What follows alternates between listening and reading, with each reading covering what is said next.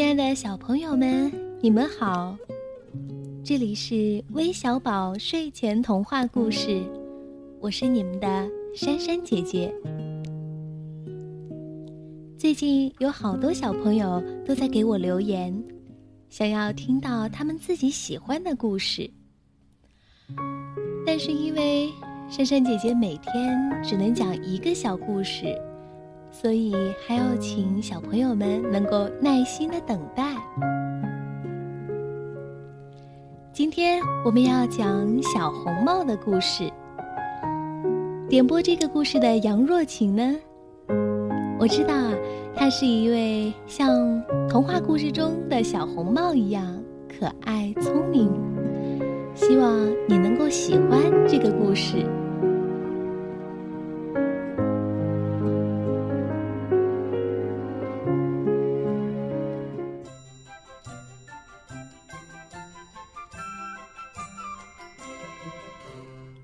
从前有个人见人爱的小女孩，喜欢戴着外婆送给她的一顶红色天鹅绒的帽子，于是大家就叫她小红帽。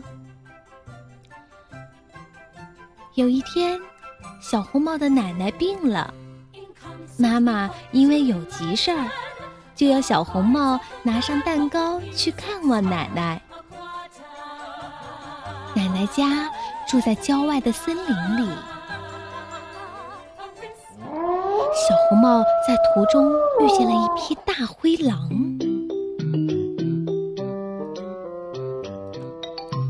小红帽，你好啊，你到哪儿去呀？我到奶奶家去。大灰狼在心里盘算着。今天有吃的了！我先去吃那个老太婆，再吃它。于是，大灰狼假惺惺地说：“小红帽，你看森林那边的花开得多漂亮啊！你不摘一朵送给你奶奶吗？”小红帽见天色还早，真的。就跑到森林里去采花去了。他每采一朵花，总觉得前面的花更美丽，就一步步不知不觉地走到森林深处去了。小红帽正在采花的时候，大灰狼已经跑到了小红帽的奶奶家了。他来到奶奶家的病床前，毫不费力的把奶奶吞进了肚子里。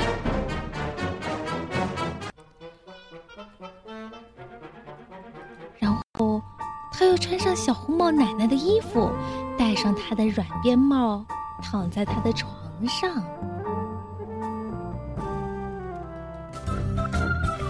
小红帽采了很多美丽的花，蹦蹦跳跳的来到奶奶家。奶奶你好，小红帽走到奶奶的床前，拉开了帐子，可看见奶奶的耳朵很大，就问：“咦，奶奶，您的耳朵怎么这么大呀？”耳朵大，好听清你说话呀。嗯，那你的眼睛也变大了吗？嗯，眼大是为了看清你呀。那你的嘴为什么也这么大呢？哈哈，嘴大，嘴大是为了吃掉你。小红帽一看，原来是路上碰到的那只大灰狼。再往房间里一看。没有奶奶，他想，肯定是这只狡猾的狼把奶奶吃了。嗯，你刚吃了我奶奶，还是等你饿了再吃我吧？狼想了想，嗯，好吧，就躺在床上继续睡觉去了。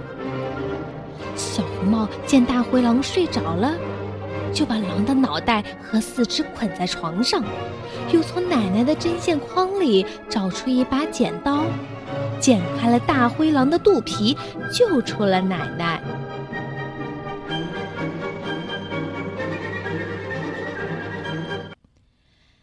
奶奶吃了小红帽拿来的蛋糕，身体很快就好起来了。